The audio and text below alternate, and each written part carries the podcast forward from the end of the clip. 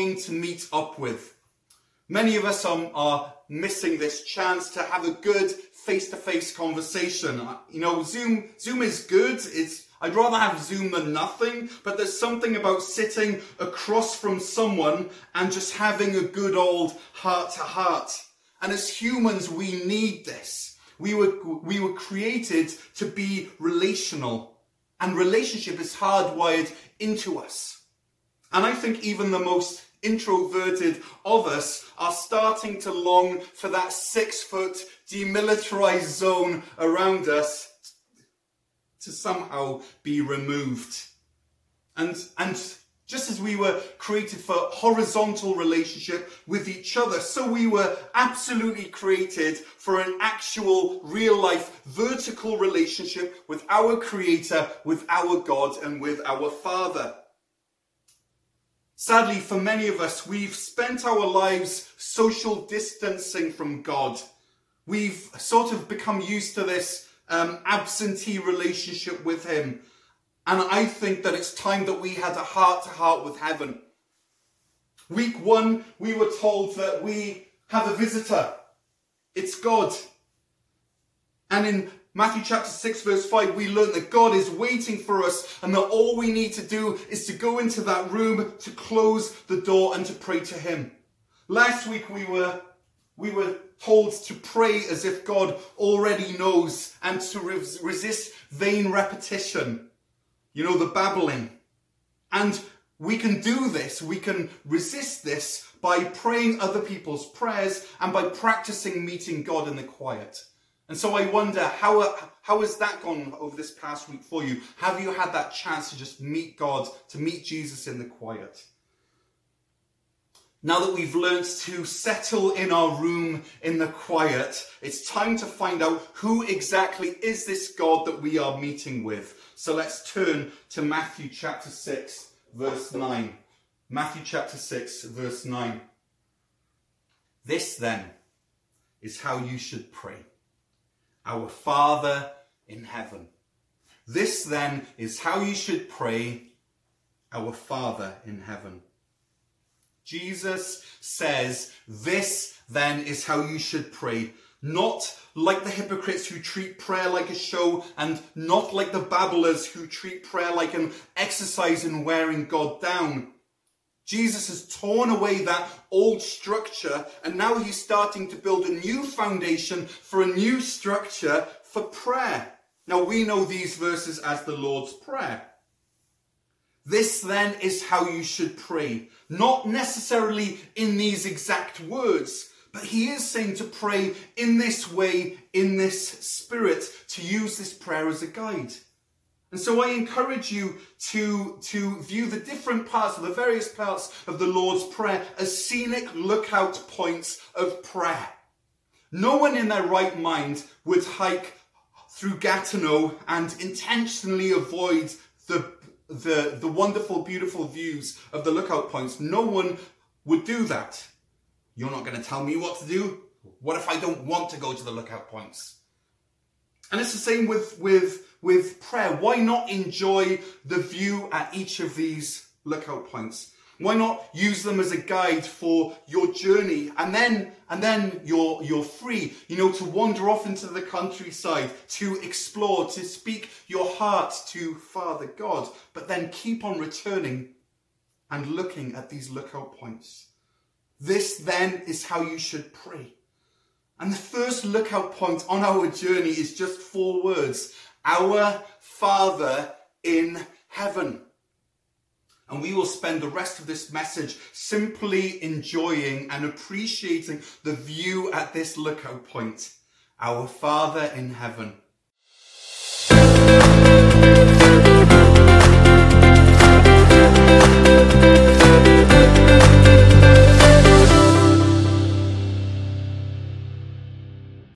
Away, Jesus places our prayer life in the context of a family, in the context of a community, he says, Our Father, not my Father, but our Father.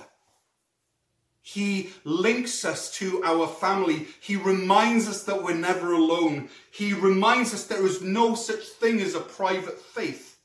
Our brothers and sisters around the world are praying with us as we give voice to this prayer. And we are praying with them. So in Christ, we, though many, form one body and each member belongs to all the others. Romans chapter 12 verse 5. There is one body and one spirit, just as you were called to one hope um, when you were called. One Lord, one faith, one baptism, one Lord, one God and Father of all, who is over all and through all and in all. Ephesians chapter 4, verse 4. Our Father. This prayer is prayed in privacy of your room with the closed door, and yet that single prayer rises up and joins the sound of countless prayers throughout the span of geography and throughout the span of history. The Jews and the Uyghurs and the Igbo and the Han Chinese and the Ijaw and the Armenians and the Pashtun and the Canadians and the Arabs and the Koreans and the Tajiks and the Germans and the Berbers. Our Father and where do these prayers lifted up, where do they end up? Revelation chapter 5 verse 8 actually tells us. And when he had taken it, the four living creatures and the 24 elders fell down before the Lamb. Each one had a harp, and they were holding golden bowls full of incense, which are the prayers of God's people. These prayers end up in the scene of worship that takes place in the throne room of heaven. When we say the word our in Matthew chapter 5 verse 9, we are reminded that this single prayer is joining a chorus of prayer that reaches around the world and back through time. Anyone who has prayed or is praying or will pray to God through Jesus Christ is included in this word our. And if this wasn't enough, this word our reaches not just around the world and back through time, but it reaches up to heaven itself as well. After all, who is the one praying in Matthew chapter 6 verse 9? Who is the one leading us as we pray? It's Jesus. We are praying along with Jesus himself. Jesus is our big brother and it's his, it's, it's, it's his, his father that we are praying to. It's his dad who becomes our dad, our father. Jesus' father and my father and your father. 1 John chapter 1 verse 3 says, Our fellowship is with the Father and his Son, Jesus Christ. Jesus is, is, is our big brother who died to bring us into the family. Listen to Hebrews chapter 2 verse 11 both the one who makes people holy, Jesus, and the one who are made holy, us, are of the same family. So Jesus is not ashamed to call them brothers and sisters. Friends, if you are in Jesus this morning, then you have a big brother. A big brother who who loves you, who cares for you, who rejoices when you rejoice, and who mourns when you weep. He is strong, he's kind, he's really protective of you, and he watches out for you. And when you pray to Father God, you're never praying alone because, because, because brother God is praying right alongside you. That's amazing, right? That, that brother God is praying with you to Father God. So never worry that your prayers are too weak or too frail because they are. But when they join with the prayers of your brothers and sisters around the world and your brothers and sisters throughout time, the prayers of your big brother in heaven, you can know that your prayer is heard. Amen. Thank you, Jesus. Who could have thought that we would see so much into this tiny little word, our, right? When I planned this sermon, I had the lofty goal of preaching all the way through verse 9, but it's so full and rich and deep and meaningful that I think we can only handle half of it this, this, this morning. So we'll have to look at your kingdom come here on earth as it is in heaven next week. Let's move on. Our Father. Let's make this clear, okay? Jesus is the one that we're praying with and the Father is the one that we're praying to. Let's just pause for one moment to think about this that God chooses to relate to us as Father. He chose a family relationship, one that represents, represents trust and care and safety and compassion for us to relate to Him through. As a father has compassion on his children, so the Lord has compassion on those who fear him, for he knows how we are formed. He remembers that we are dust. Psalm 103 verse 14. He didn't have to relate to us as father. He chose to. So he is our father and we live for him. Yet for us there is but one God, the Father, from whom all things come and for whom all things live. And there is but one Lord Jesus Christ, through whom all things come and through whom we live. 1 Corinthians chapter 8 verse 6. First, First Peter 1 verse 3 says this. It says, it says, Praise be to the God and Father of our Lord Jesus Christ. In his great mercy, he, he has given us new birth into a living hope through the resurrection of Jesus Christ from the dead and into an inheritance that can never perish, spoil, or fade. This inheritance is being kept in heaven for you. This verse, First Peter chapter 3, uh, 1 Peter chapter 1, the, the, this is the language of family. Why would we ever avoid praying to a God who draws near to us as our Father? My friend, let me ask you this. Do you know that you that, that, that you've been adopted by God the Father? Do you know that Jesus is your big brother? Now I don't mean being religious or being good or reading your Bible every now and again or generally thinking nice thoughts towards God. I'm not talking about being an upstanding citizen. What I'm talking about is knowing with conviction and with certainty that Jesus has paid the price for your sins and that God the Father has signed your adoption papers and that you are now part of his household knowing deep in your soul that you are no longer an orphan, no longer being shuttled around from home to home in the foster care system. You are no longer alone in your sin and your guilt, but you have a home and you have a father and you have a brother. When you pray, do you pray to a vague concept in the sky? Do you pray to God as you know him?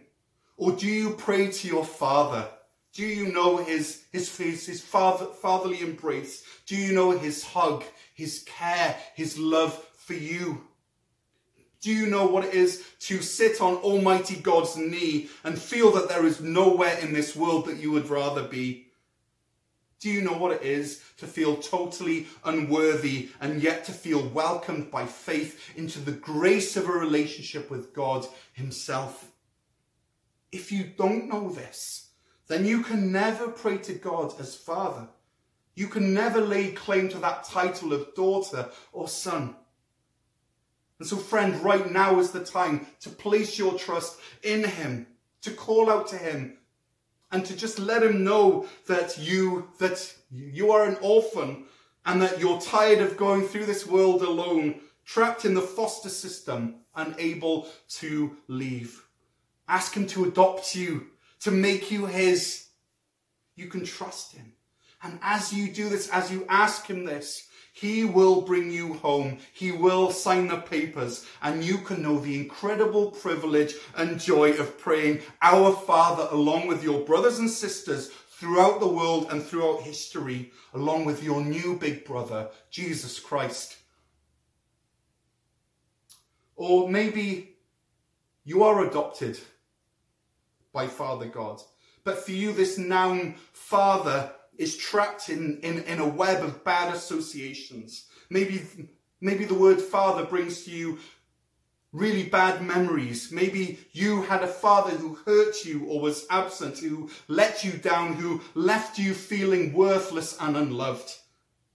And so you think, well, if God is anything like him, then I'd rather not pray. Or maybe you, you are a father and you're the one who's failed and sinned. And if God is anything like you, then you'd rather not pray. If this is you, allow Father God to recreate the idea of what a father is. Share with him that it fills you with anxiety, with, fills you with anxiety, even to relate to him as father. Be honest with him and gradually allow him to redefine what father means. Let him fill this word father with new meaning. If the term father for you is plagued with bad memories, then maybe Matthew chapter 23 verse 9 is for you. And do not call anyone on earth father, for you have one father, and he is in heaven. Our Father, and lastly in heaven. These first two words, our and Father, establish prayer as something relational, something close and present, that God is here. Whereas these two words in heaven lift our eyes up. They remind us that God is not like us, that he is exalted and glorious. Our Father is with us and he's way beyond us. Our Father is with us and he's way beyond us. The words in heaven remind us that when we pray, we're not just vainly repeating something to make ourselves feel better, like a mantra that soothes us. No, when we pray, we're engaging heaven itself. These prayers that start in the quiet of our room with the door closed rise up to our Father in heaven. And this knowledge that God is in heaven and we are on earth should humble us, as Ecclesiastes chapter 5 verse 2 tells us. Do not be quick with your mouth. Do not be hasty in your heart to utter anything before God. God is in heaven and you are on earth. So let your words be few. Yes, God is your Father, and there is a deep relational security and, and, a, and a friendliness that comes from this knowledge. But God is not your pal or your buddy or your mate. He's not the man upstairs. He is the creator of the universe. He holds the universe in his hand. He spoke it into being. He is surrounded by saints and angels who worship him day and night. He is holy. He is majestic. He is King of kings and Lord of lords. His word reveals God as Father and as sovereign, as close friend and as supreme ruler. It's like our minds cannot handle these extremes. It, it, it feels like we're trying to look at two things really far apart at the same time. And we can't. You are Father. You're also in heaven. You are in heaven, but you're also our Father. And prayer is the act of constantly traveling between these two truths that God is Father and God is in heaven. And you will find that there are seasons when you focus on one more than the other. You know, there will be days when you rejoice in the truth that God is your Father and that you can enjoy His embrace and His love and His welcome. And it'll feel like He's just giving you a big hug. And then there are days when you fall on your knees before His throne and you are so deeply aware of His glory and your sin of his power and his might, of his sovereignty and his supremacy. And this is good. This is how it should be. This then is how you should pray. Our Father in heaven. Now, I want to leave us this morning with, with an amazing thought, at least I think it's amazing, that came to Nathan as, and, and I as we prayerfully worked on this sermon. Nathan said that, you know, the problem is that, that many of us are insecure about our prayers. We think that they're weak or insipid or not faithful enough. And that can lead us to feel really discouraged, which, can, which, which actually can result in our prayer lives really drying up. And if our prayer life dries up, then we're in big, big trouble, as John chapter 15 tells us. So hands up if you've ever been frustrated by your own prayers. Okay, if you just raised your hand, here's the encouragement that I want to leave with you. Here it is. You ready? Even if your prayer is pretty rubbish at the beginning, by the time it gets to the Father, it's perfect.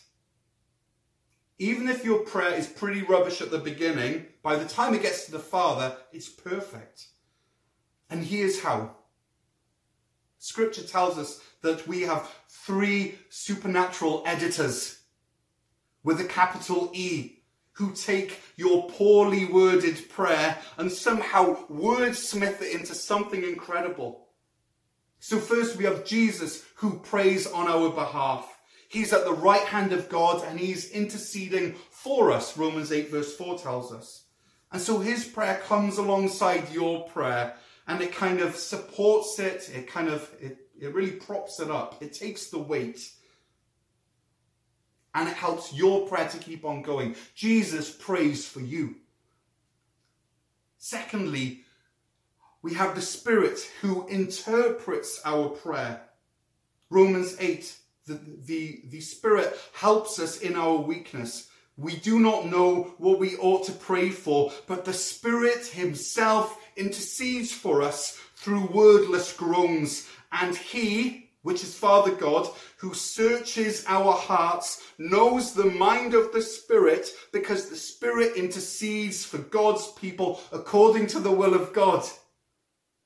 So God searches your heart and he knows the mind of the Spirit. Incredible. And thirdly, we have a Father who preempts our prayer. We learned this last week. Your Father knows what you need before you ask Him, right? And so we have these three members of the Trinity who see us mouthing these weak prayers. Sometimes we we can't even use words. And the Son supports the prayer, and the Spirit interprets the prayer, and the Father preempts the prayer. And so by the time Father God gets it, that prayer is a work of art. Like I said, we have a supernatural editing team. You know, I'd love to hear my prayers after they've gone through this, through this editing process. Wouldn't you? I mean, what would it even sound like? You know, you know, I'd, you know, I'd hear this prayer and I'd say, Hey God, you took the words right out of my mouth. And he's like, that's exactly what I did. And then I'm like, really? Well, that's not how I said it. Not in those words. When I said it, it sounded like sobs and tears and snot and groans. But that, that sounds awesome. And if I had skills to pray like that, then that's exactly what I wish I would pray. And, you know, the Lord's like, well, that was your prayer. That was your prayer, propped up by Jesus, interpreted by the Holy Spirit, and preempted by me. Friends, our Father in heaven means that we never pray alone. Instead, we pray with our brothers and sisters throughout history and across the globe, and no amount of social distancing or lockdowns can stop that and we pray with Jesus. And we pray to a God who relates to us with the intimacy of a father and who is way above all in heaven. A father who is both with us and way beyond us. And Father, Son, and Spirit take our feeble little prayers and turn them into something incredible beyond Shakespeare and Wordsworth and yet they're still our prayers. This is what having a heart to heart with heaven means praying to our Father in heaven, praying to our Father, our Father, who is literally out of this world.